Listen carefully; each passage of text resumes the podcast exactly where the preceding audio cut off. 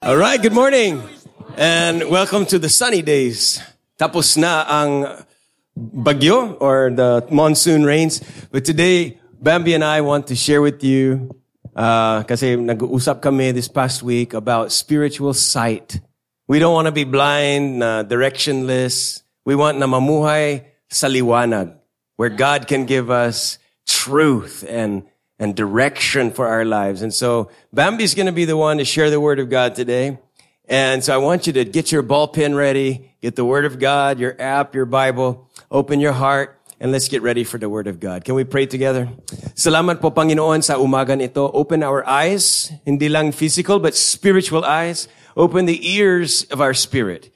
Open the understanding so that we could really grasp kung anong nais mong sabihin sa amin and kung anong direction na eh, gagabayan mo po kami to bring us where we need to be. We want to see you. We want to see and hear you from our spirits, to be connected with you and follow you closely. We know, we believe all the benefits in life are in following you. So Lord, Open our eyes today. Gusto namin makakita ka. In Jesus' name, amen. All right, good morning, Bambi. Said the word of God. Good morning, good morning. May tanong po ako sa inyo. Uh, sino sa inyo nakakita na ng bulag?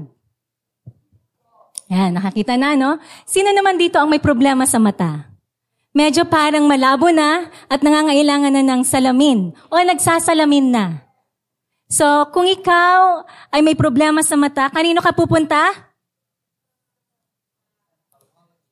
Sa ophthalmologist. Tama ba? Yes, sa doctor sa mata. Pero ngayong araw na to, actually hindi lang physical yung uh, blindness ang pag-usapan natin, kundi yung spiritual blindness. Kung blinded ka, kanino ka pupunta? Kay? God, kay Jesus. So, ngayong araw na to, let's learn from Bartimaeus. So, Mark 10, 46 to 52. Actually, uh, nabibless ako sa life niya dahil grabe ang kanyang faith kay God. Isa siyang bulag, pero hindi siya nanatiling bulag. So, right now, I hope na alis ka dito mamaya nang hindi ka na bulag. O, wag ka na magbulag-bulagan. Okay? So, let's uh, have yung faith na God will give us yung, will help us see again. Give us yung vision, yung sight. Okay? So, uh, let's have yung drama right now. Mga, uh, sana yung mga artista? Pumunta si Jesus sa bayan ng Jericho. At nang siya ay papaalis na kasama ang kanyang mga disipulo at ang iba pang maraming mga tao, may nadaanan silang isang bulag na nakaupo sa tabi ng daan at namamalimos. Palimos po! Palimos po!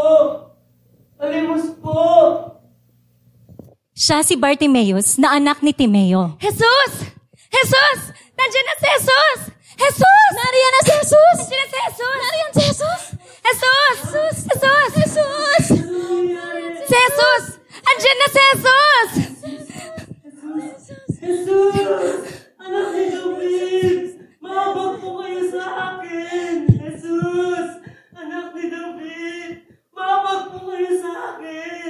Tumahimik ka! Ang ingay-ingay mo! Shut up! Shut up! Umalis ka dito. Istorbo ka! Ang ingay-ingay mo, manahimik ka nga! Jesus! Anak ni David! Maabag po kayo sa akin! Anak ni David! Dalhin niyo siya sa akin. Sige po, sige po. Lakasan mo yung loob. Tumayo ka. Pinapatawag ka ni Jesus. Napatawag ako ni Jesus. Oo. Dito. Dito, dito. Dito. Ano ang gusto mong gawin ko para sa iyo? Guro! Gusto ko pong makakita muli! Makakaalis ka na, magaling ka na, dahil sa iyong pananampalataya. Nakakakita na ako! Nakakakita na ako! Nakakakita na ako! Nakakakita na ako! Nakakakita na ako! Nakakakita na ako! Jesus! I will follow you. Where you go, I'll go. Where you stay, I'll stay. When you you! Yan po! Ang story ni Bartimeus. Marami tayong bloopers ngayon, pero it's okay. It's okay. Kim, pakiayos yung paano mo. It's okay. It's part of it. Sige na. It's okay. okay. Pag-aralan natin yung life ni Bartimeus. So, si Bartimeus, may condition siya. Starts with letter B. Tatlong condition na starts with letter B. Unang-una siya ay blind. So, hindi siya makakita. Kadiliman lang. Araw-araw. Imaginein mo. Araw-araw. Pikit mo nga mata mo. Actually, kung pipikit mo nga, parang ma-red-red pa. Sa kanya, kadiliman. And, syempre, hindi niya alam yung daan. Imagine mo araw-araw, hindi mo, wala kang makita. And then pangalawa, beggar. So, pulubi, poor si Bartimaeus. Bakit? Kasi bulag siya. Noong mga panahon na yon, hindi ka makakapagtrabaho kung ikaw ay bulag. You are dependent on other people's help. Money, food. Parang you are always na survival mode. And then hindi lang siya blind, hindi lang siya beggar, broken. You know, kung ikaw ay isang pulubi at bul- ikaw ay bulag at pulubi, outcast ka. Ibig sabihin, rejected ka ng society, ng community. Actually, hindi ka nga hinahawakan ng mga tao eh. So, biruin mo yon broken na bo- broken, ang dami niyang hurts, probably, and very lonely. Kasi rejected. Have you been rejected by other people? Huh?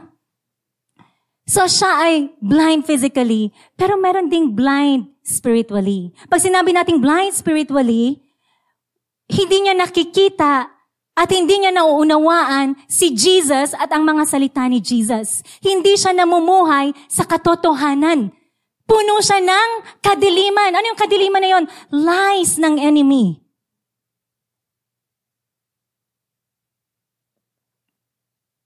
And then sabi dito, anong nagkakos ng spiritual blindness? Sabi sa Corinthians 4, 4 to 6, Satan, who is the God of this world, has blinded the minds of those who don't believe They are unable to see the glorious light of the good news. They don't understand this message about the glory of Christ. So, maraming mga tao hindi naniniwala kay Jesus. Hindi nananampalataya kay Jesus. Sa kanyang mga ginawa doon sa cross, hindi nila maintindihan yung good news na bakit kailangang mamatay si Jesus sa cross. At ano yung ginawa ni Jesus para sa kanila.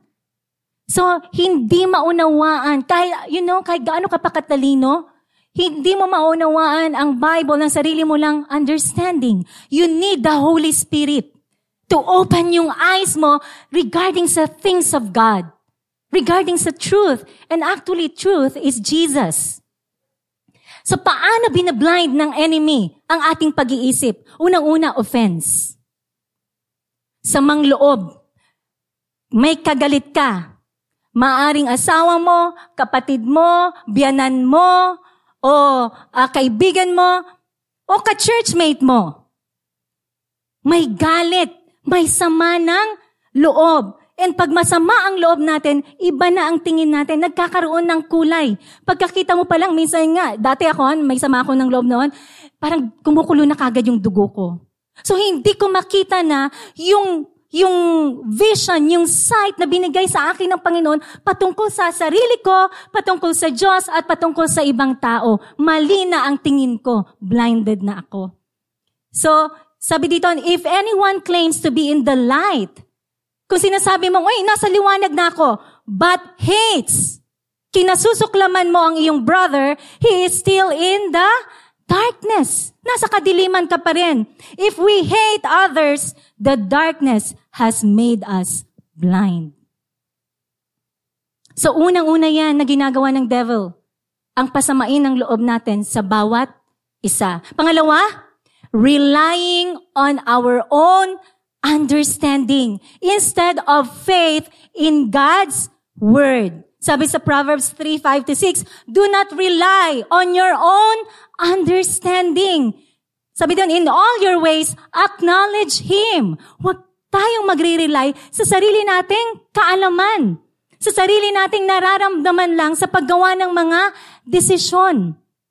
Kailangan tayong mag-consult. Mag-consult kay Jesus. And you know, sinong grabing mag-consult kay God? Si David. Sa, sa everything na gagawin niya, na ginagawa niya is, mag inquire siya kay God.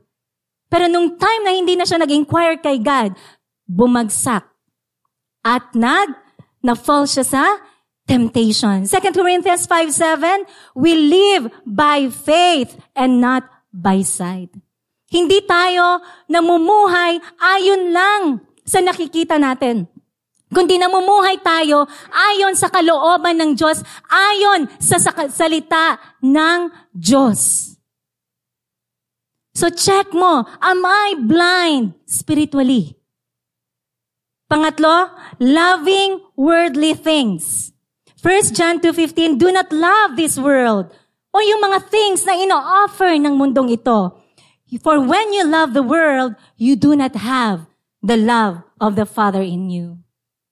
Philippians 3.19, men, uh, actually, dito sa love of the world, kung babasahin niyo to dito sa 1 John 2.15 hanggang 17, sabi dito, last of the flesh, last of the eyes, and pride of life. Ano-ano yun? Last of the eyes.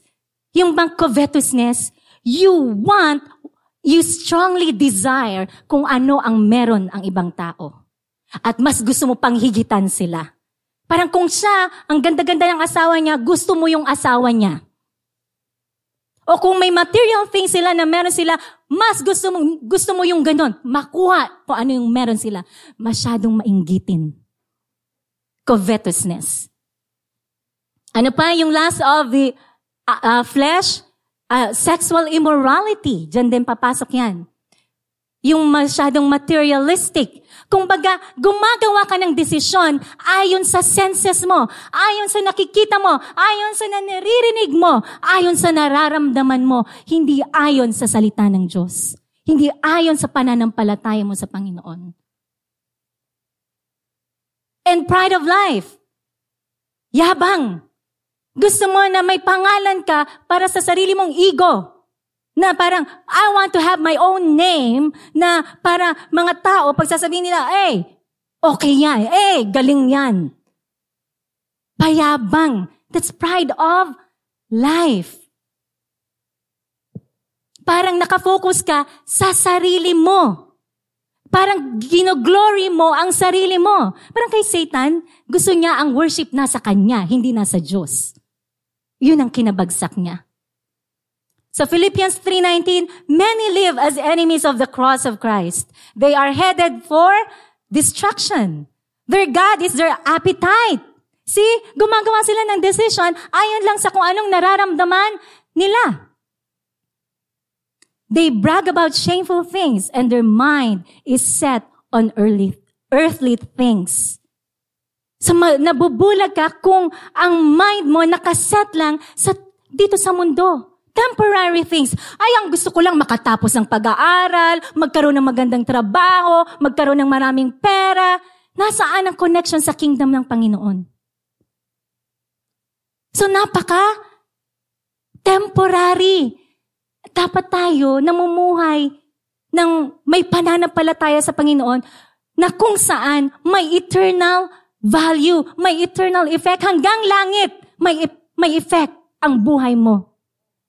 Kasi tayo ay created for Jesus and by Jesus. And we are created for eternity. Hindi for temporary things only. Hindi tayo talaga panlupa. Panlangit tayo. Ano lang to, training ground lang natin to. Kaya dapat hindi tayo nababa in bondage ng mga bagay-bagay dito sa lupa. Popularity, material things. Pride, And kung ano yung parang masasarapan yung flesh mo. Hindi tayo dapat ganun namumuhay. Because pagka ganun, ibig sabihin na blinded ka na. You're blind. And you have to see right now yung condition ng spirit mo. Because ang number one na importante is yung spirit mo. Because we are spirits na may soul na nakatira sa body. Kaya sabi ni Jesus, sabi ni God, set your minds on things above, not on earthly things. Ang mind natin, ang vision natin, panlangit. Pang eternity, connected sa kingdom ni God, advancing the kingdom of God, saving souls, making disciples, changing lives, transforming lives. Hindi yung puro, me, me, me, me, me, me, me, me, only me. Hindi ka sasaya noon. Hindi ka talaga sasaya. Naranasan ko na yun me, me. Dapat, Jesus, joy, Jesus, others, and then last na yung you. Doon tayo sa mga hindi nakikita. Pag-ibig, pagpapatawad, kindness, goodness, mercy. Yun ang nais ng Panginoon sa atin. Kaya nga may fruit of the Spirit. And then Hebrews 12.1, keep our eyes fixed on Jesus, the author and perfecter of our faith. Ang focus natin, Jesus. Kaya makikita natin si Bartimaeus. Nakafocus kay Jesus. 2 Peter 1.9, Those who fail to develop in this way are short-sighted or blind, forgetting that they have been cleansed from their old sins. Short-sighted, blind, hindi na-develop. Kumbaga yung life mo, hindi mo talaga nakilala lalo si God sa life mo. Hindi nag-root sa buhay mo. Yung, yung mga qualities, yung faith, yung godliness. At marami pa, before yung verse na to, marami yung mga qualities na yun. Kaya nga sabi ni God, grow in the grace and knowledge of Jesus. Hindi tayo titigil na kilalanin si God. Yung kanyang pagpapala sa atin. Anong ginawa niya sa cross sa atin? Kasi ang tendency, performance. Gagawin natin ang mga bagay-bagay ayon sa pagkakaintindi natin. Pero mababaw yun. Kasi ang God, ang mas matal, ang pinakamatalino. Si God, alam niya ang past, present, and future. Minsan nangangamote na tayo. Kailangan lang natin gawin is ask help. Call upon Jesus. Just like yung ginawa ni Bartimaeus. Hindi, we can't fix ourselves.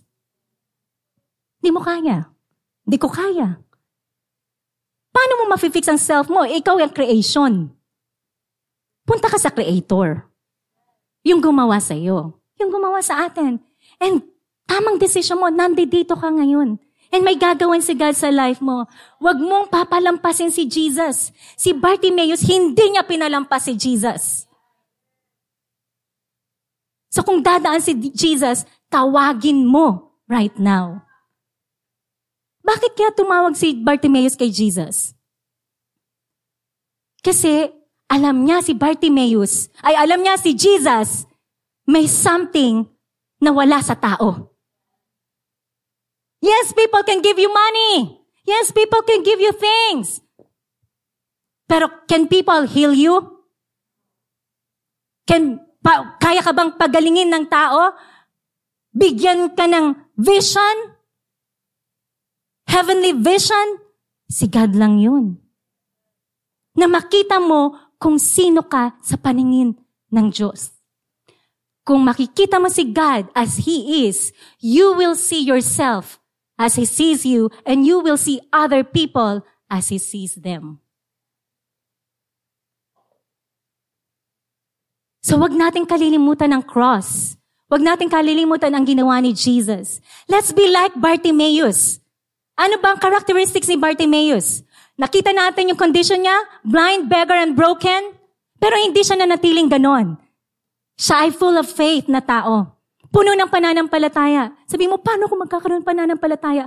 Faith comes by hearing and hearing the word of Christ. Kaya importante na nakakarinig tayo ng mga sermons, nakakarinig tayo ng mga Christian songs na nire-reveal si Jesus, ang salita ng Diyos. Huwag mong pababayaan na ang sarili mo ay hindi mag-soak sa word ni God. So, sa, nagkaroon siya ng faith. Bulag nga siya eh. Paano siya makakabasa? Pero nakakarinig siya. Tayo nakakabasa, hindi nagbabasa. Di, makinig na lang tayo. Okay? So, whole, andun yung kanyang wholehearted trust kay God. Acts 2.21, sabi doon, and, and everyone who calls on the name of the Lord will be saved. So, si Jesus dumating sa Jericho, no? So, may mga ginawa na si Jesus na healing. Expertise nga eh. Healing people, uh, uh, saving people. And andun yung faith ni Bartimaeus na si Jesus ay nakakapagpagaling at kaya siyang pagalingin at gusto siyang pagalingin. Andun yung faith niya na si Jesus ang kanyang tagapagligtas. Sino ang ginagawa mong tagapagligtas ng buhay mo?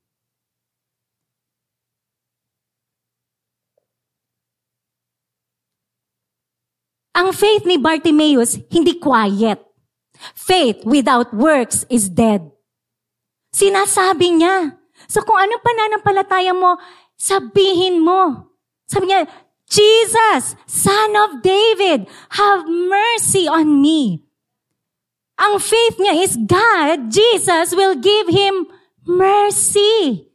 Son of David means siya yung Messiah. Kasi ang prophecy in the line of David ay manggagaling ang deliverer, ang savior.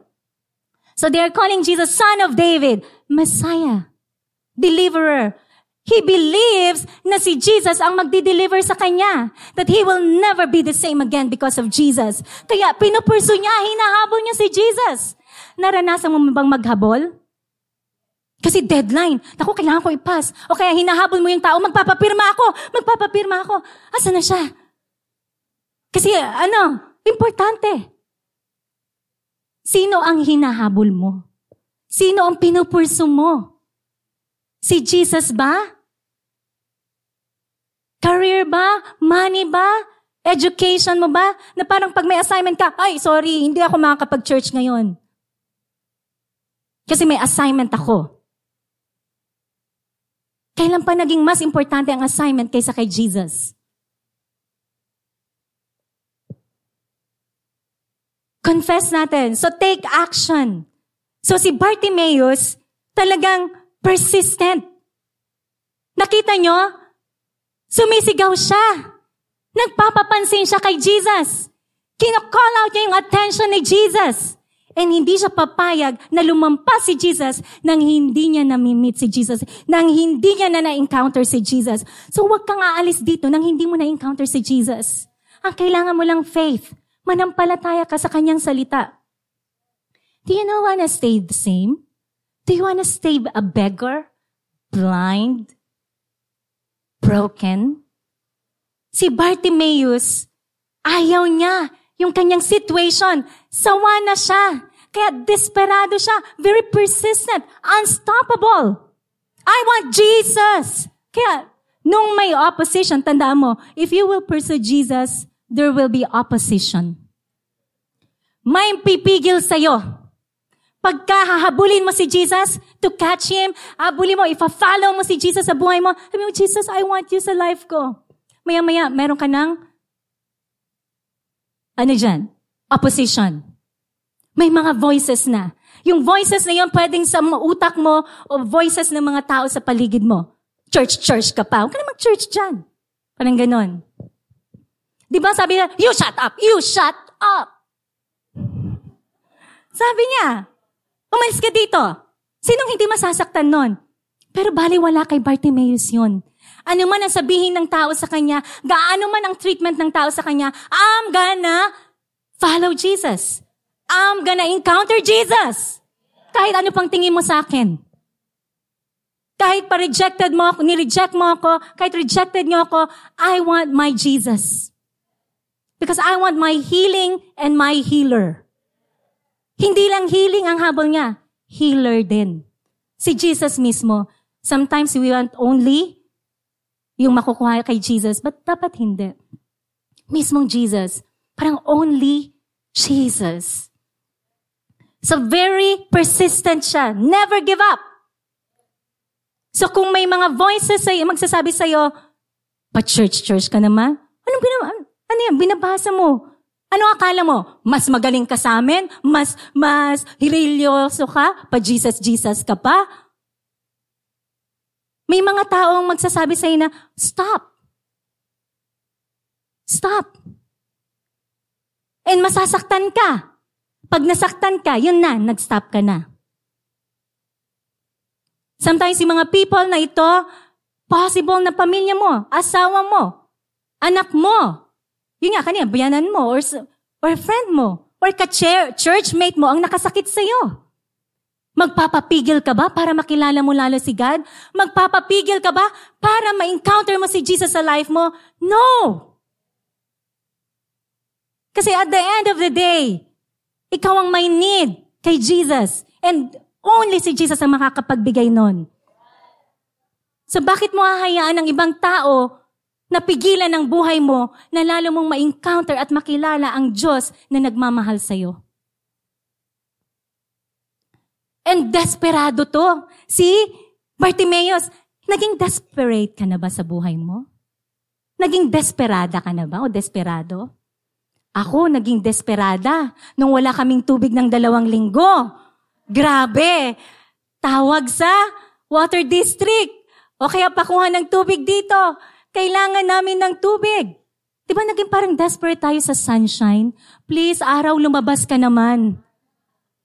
Puro ulan na lang eh. Baha na. Gaano ka kadesperado kay Jesus? Yung bang mga sinasabi ng ibang tao, o yung pagtrato ng tao sa'yo, yun ang magpipigil sa'yo para makilala mo lalo si Jesus, para ma-encounter mo siya, maramdaman mo siya sa buhay mo? No. You should shout out the more, Jesus, my Savior, have mercy on me. Alam mo, yun ang ginagawa ko. Pag feeling ko na parang rejected ako, ang feeling ko na parang uh, walang nakikinig sa akin, o ang feeling ko parang ignored, ay, nagsasabi ako, Jesus, Son of David, have mercy on me. Pinapractice ko. And by doing that, confessing yung aking faith, na-strengthen yung aking spirit. Kasi ang word ni God, hindi lang binabasa, sinasa pumuhay natin. Ina-apply natin sa ating buhay. And He is very bold. Nung tinanong siya ni Jesus, What do you want me to do for you? Ano sabi niya? Rabbi, I want to see again. So si Bartimaeus pala, hindi pinanganak ng bulag. Sabi niya, I want to see again. Along the way, he lost his vision. Na-lost mo ba yung vision mo? Na blind ka, naging blinded ka ba? By offense? By relying on your own understanding? By loving the world and what it offers to you? So today, you can make yung decision na isurrender kay God yan. And ask Jesus to help you see again. Sayang naman. May nabasa ako, sabi niya doon, life is too short to pursue wrong things. Let's make our priorities right. Bakit mo ipupurso yung mga maling bagay? At the end of the day, it doesn't have any eternal value.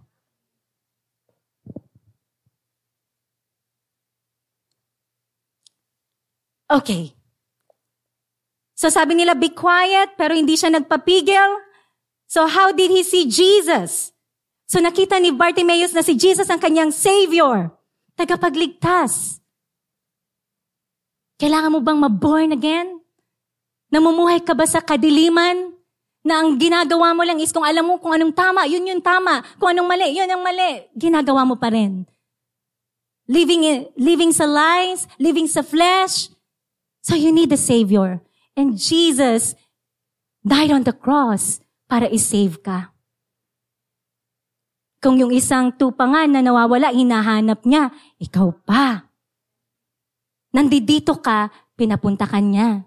Hindi aksidente na nandito ka. Kasi mahal ka niya at gusto ka niyang maligtas. Pangalawa, nakita ni, doon ang faith ni Bartimaeus na si Jesus merciful. You know, Di ba, ang sarap ng, paking, pa, na, ng, ng pakiramdam na ang dami mong ginawang kasalanan tapos yung dapat na kasalanan, dapat parusa sa'yo, hindi binigay. Binigay kay Jesus. And mahabagin si Jesus. Hindi kanya sinushu away. Sabi niya, come. Come. Compassionate. Sabi sa Psalms 34:18, The Lord is close to the broken-hearted. Are you broken-hearted? You know, we might not see it right now kasi sa physical ang nakikita natin. Pero deep inside, you know, you are, marami kang pains.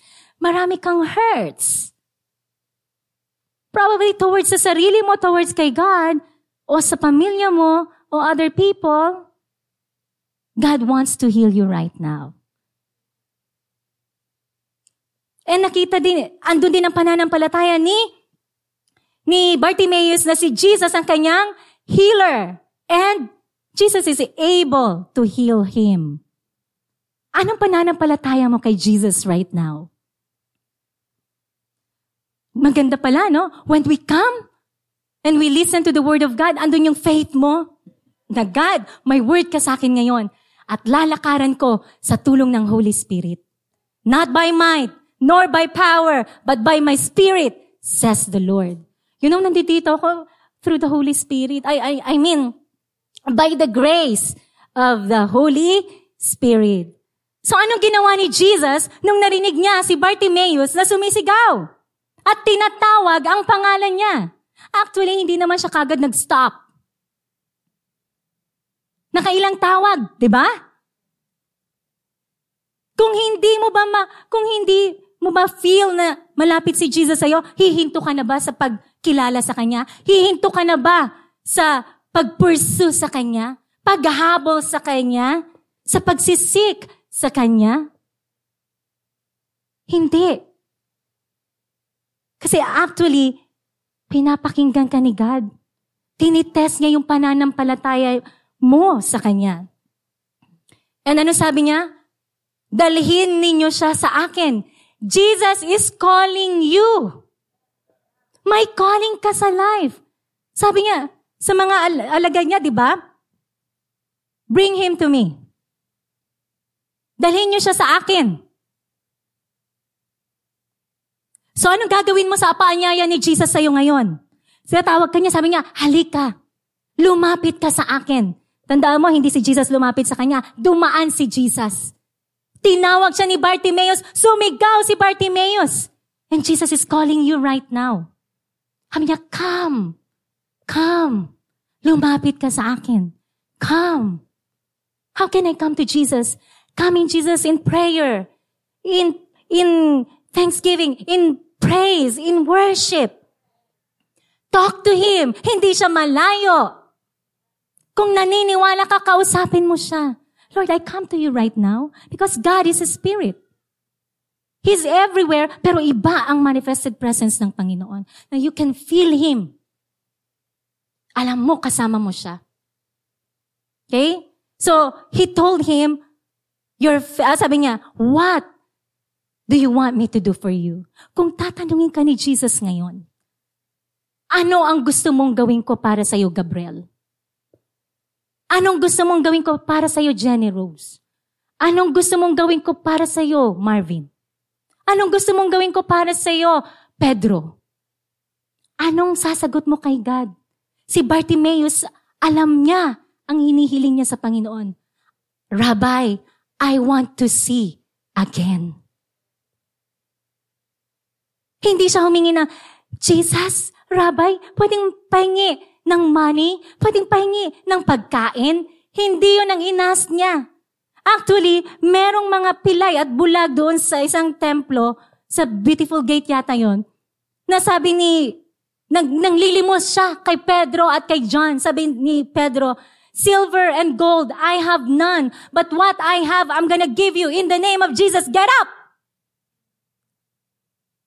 Yung lalaki, nakalakad, nakatayo na healed in the name of Jesus. So hindi siya humihingi ng mga ganong bagay. Ang hinihingi niya sa Panginoon, vision.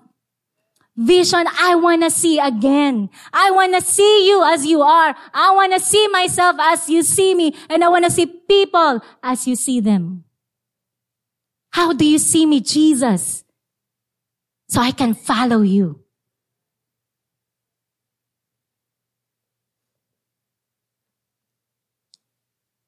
And then, ano sabi niya? Your faith has made you well. Kailangan natin ng pananampalataya. Kailangan nating maniwala sa word ni God sa atin. Pag narinig mo ang word ni God, manampalataya ka, maniwala ka, wholehearted. And yung faith na yon, it will take action because without faith, uh, without works, your faith is dead. Faith without works is dead. So, may, may action na mangyayari sa life mo, na gagawin mo, na paglapit sa Panginoon, hindi ka mahihiya. You'll be bold to come to Him right now. Mamaya, you ask, what do you want me to do for you? Tell Jesus. Don't miss yung opportunity mo ngayon. Don't miss it.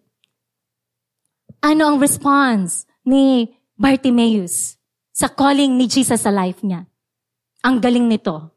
May tatlo siyang bagay na ginawa. Anong ginawa niya? Tinapon niya yung kanyang balabal, yung kanyang cloak. Ang cloak nagsisimbolize ng ano, security blanket ng kanyang past. Parang ng kanyang identity, identity na siya ay ano, isang beggar, isang blind. Kasi yung cloak na yon, yung balabal na yon, ginagamit niya pang tulog at pang pang catch ng mga palimos ng tao. Kasi people can't touch him. And they wouldn't touch him. Kaya doon nila hinahagis sa cloak niya. Yung past na yan, yan yung ano, pain, hurts, offense. You have to let go right now of those things. You can't go to Jesus with that. See, see, ito ang, ang faith ni Bartimaeus. Dapat nating makita. Ang faith niya is, hindi ko na kailangan yan sa buhay ko. I'm not, I'm not gonna be blind anymore. I'm not gonna be a beggar anymore. I'm not gonna be broken anymore. Yun ang faith niya. Talagang pinupurso niya si Jesus. Eh, security blanket niya yun eh. Yun lang ang kagamitan niya. Bulag ka nga, bulag at beggar ka nga. Yun lang ang kagamitan niya. Pero iniwan niya. Hindi na siya dumipende sa mga bagay na pinagdedependahan niya. Sa anong bagay ka dumidepende? Sa anong bagay ka parang nasanay ka na? Nasanay ka na ba sa buhay mo ngayon? Na lagi kang parang balat sibuyas? Nasanay ka na ba na lazy ka? Complacent ka? Nasanay ka na lang ba na ang pamumuhay mo is partying, dancing, and other things, pero at the end of the day, you're not happy. You're sad and lonely. Nasanay ka naman na maging busy lagi. Nasanay ka ba na, na nag aim ka for ikaw yung maging top? Maging popular? Na always uh, kino-compliment every day. Pinagsisilbihan every day. It's high time for us to serve the Lord and it's high time for us na tugunin yung kanyang calling sa ating buhay. Iwanan yung past natin. Na ano yung past na yan? Yun yung, ano yung blanket na yan? Yun yung mga bagay na naghihinder sa atin para lumapit sa Diyos. At mag full blast sa Panginoon. It's high time na iwanan na yan. Ngayong 2018, ngayong araw na to, iwanan mo yan. Katulad ng ginawa ni Bartimaeus, I'm not gonna be like that person anymore. And then sabi niya, anong ginawa niya? Tumayo siya. Hindi po pwedeng gagawin mo yung mga bagay na lagi mong ginagawa. Hindi mo, hindi po pwede na pupunta ka kay Jesus na nakaupo ka. Subukan mo kayo nakaupo tapos punta ka kay Jesus. Hindi. Iwanan mo yung mga bagay na hindi makakatulong sa'yo para habulin, i-follow si Jesus sa life mo. So may action. Pagtayo. Ano pa? At paglapit kay Jesus. Grabe ang faith niya, no? Wala, na unstoppable. Tapos parang tuloy-tuloy. Nung nag-breakthrough siya eh. Hindi siya nagpapigil sa mga opposition.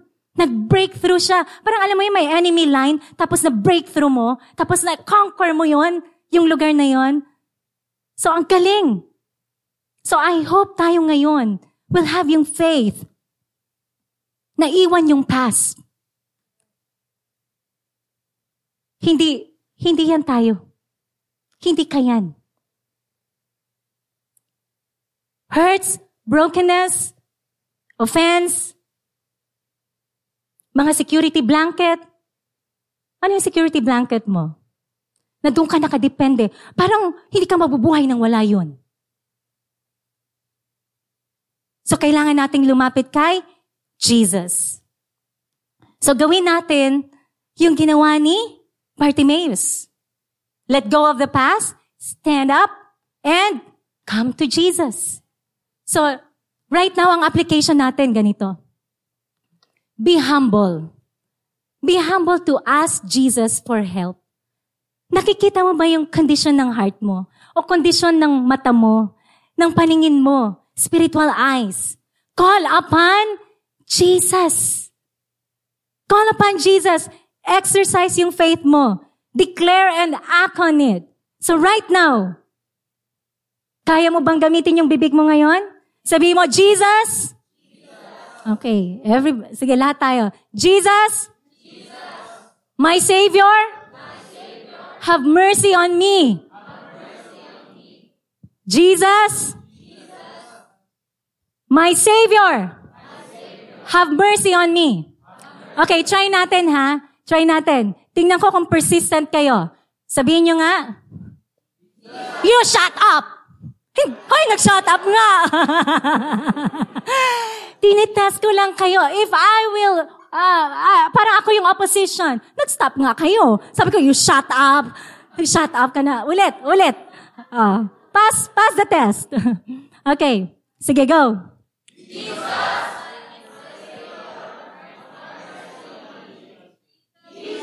You shut up. Shut up. Shut up. Tumahimik ka. Tumahimik ka. Shut up. You shut up. That's faith. Wow, wow. That's faith. So once na ang kaaway, may ilalagay na negative thoughts sa iyo, mga voices na hindi ka importante, you're worthless, you're rejected. Sabi mo, Jesus, my Savior, have mercy on me. Okay, help! Jesus, help! Jesus, help! Those who call upon the name of the Lord will be saved. Okay? Be persistent. Be persistent. Don't let the crowd stop you. Huwag mong pabayaan na yung mga tao. Stop ka sa pag-pursue mo kay Jesus. Sa pag-follow mo kay Jesus continually. Yes, may opposition. Huwag kang magtaka na may opposition. Kasi ayaw ng, ni Satanas na lumapit ka sa Panginoon at mapalapit ka sa Kanya at gawin mo yung destiny mo, yung purpose mo sa life. Because you will affect a lot of people. You will bring people sa kingdom ng Panginoon. At gusto niya na mas maraming tao sa impyerno kaysa sa langit. So don't let the crowd stop you. Respond sa calling ni Jesus. Respond sa calling ni Jesus. Letting go of your past hurts. So right now, sino sa inyo ang gustong mag-respond sa calling ni Jesus? Kung tinatawag ka ni Jesus at gusto mong i-follow si Jesus, can you stand up?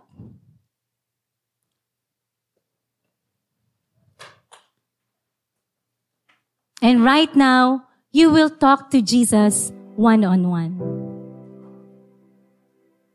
Let go. Let go of yung past mo. Hurts, mga people, brokenness, offense, mga lies na pinaniwalaan mo, mga doubts. You talk to Jesus.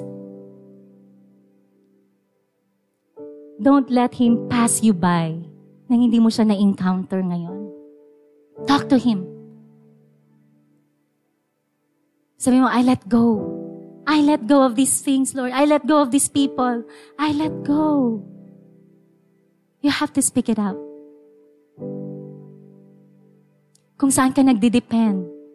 Ano yung lies na pinaniniwalaan mo? Let go. Let go.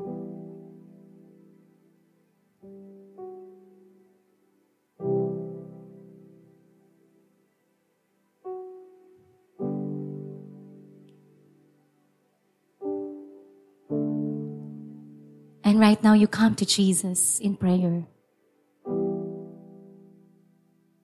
And God is asking you, Jesus is asking you, what do you want me to do for you? What do you want me to do for you? Anong gusto mong gawin ko para sa'yo?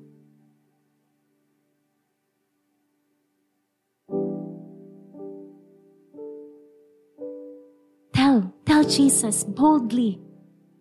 Tell Jesus what you want Him to do for you. Walang mahirap sa Diyos.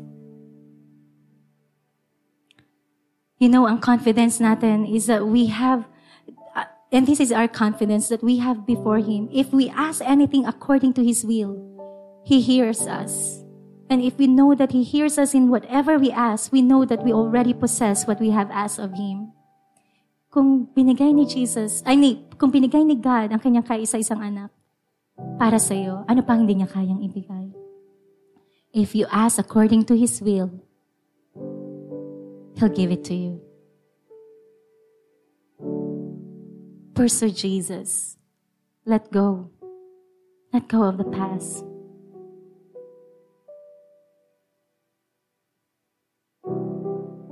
And then make a decision right now. Do you want to follow Jesus? Ang sigaw ni Bartimaeus, Jesus, I will follow you. Binigyan si Bartimaeus ni Jesus ng choice. Sabi niya, makakaalis ka na. You can go. Pero Bartimaeus chose to follow Jesus. Sabi doon, I'll go where you go. I'll stay where you stay. I'll move where you move. I'll follow you, Jesus. Hindi ka lugi kay Jesus. Jesus is love.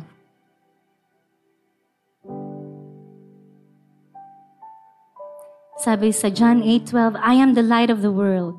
Whoever follows me will not walk in darkness, but will have the light of life. Kung wala ka pang relationship kay Jesus, you need to shout out, Jesus, you're my Savior. I need to be saved. Kung wala kang direksyon sa buhay, sabi mo, Jesus, I want to see again.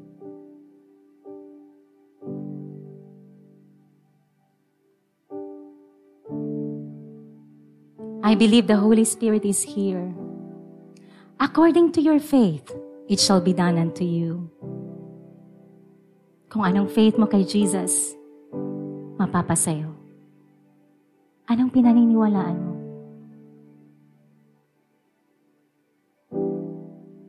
Huwag mong palalampasin na hindi mo ma-encounter si Jesus right now.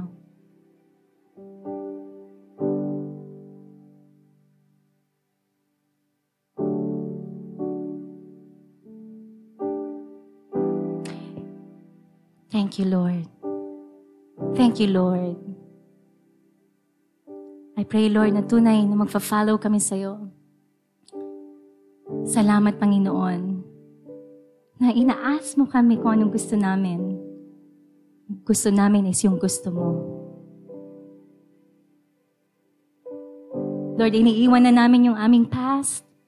We surrender them to you. And we're receiving yung new life na pinagkaloob mo sa amin doon sa cross. New creation, eternal life, forgiven, may access sa presence mo. That we will not live as poor people, beggars, blind, broken, kundi whole. Making impact sa buhay ng mga tao. Bringing souls sa kingdom mo. Na kung saan may eternal value. Thank you, Lord. In Jesus' name, Amen. Okay po kayo. You know, asa na si Zion? Inaral namin ni Zion yun. Si Zion, tinanong ko, anak, what do you want Jesus to do for you? Kung tatanong, kung tatanungin ka ni Jesus, what do you want me to do for you, Zion? Anong sagot mo? Itong sagot niya, I wanna be filled with the Holy Spirit. Sabi niya, Mami, I've been waiting for four years and he's only seven years old. I've been waiting for the Holy Spirit. Sabi niya, four years na, Mami. And nung time na yon, so Friday yon, nung pre-treat, pre-treat, morning ko tinanong sa kanya. Nung gabi may pre-treat, and pinag-pray siya, and na-receive niya ang Holy Spirit. Tapos sabi niya, merong peace. May peace, Mami, may peace. Sabi ko, ano? Unexplainable. May unexplainable peace. Peace that passes all understanding according sa Philippians. Mahirap mamuhay nang wala kang peace. Parang lagi kang kinakabahan, hindi ka makatulog. So, I hope makatulog ka na ngayong gabi.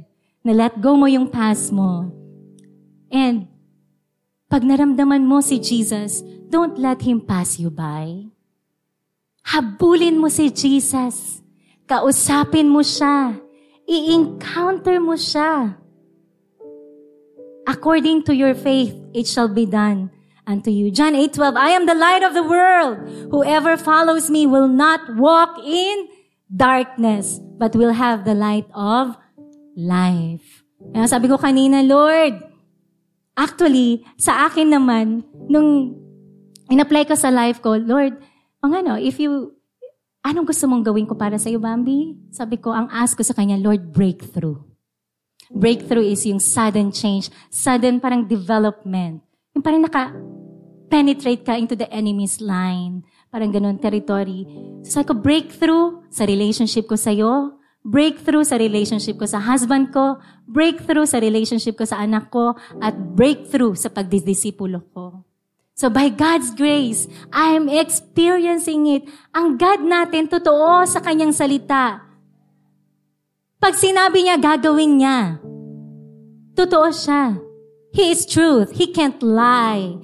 So, ika-grant niya yun. Kung according sa will niya, yung ina-ask mo, actually granted na yun. Faith mo lang. Faith. Faith pleases God. So, Let's be like Bartimaeus. Never be the same again. Na you don't have to say, a beggar, blind person, and broken. You're delivered. You're healed. You have vision from the Lord. Okay.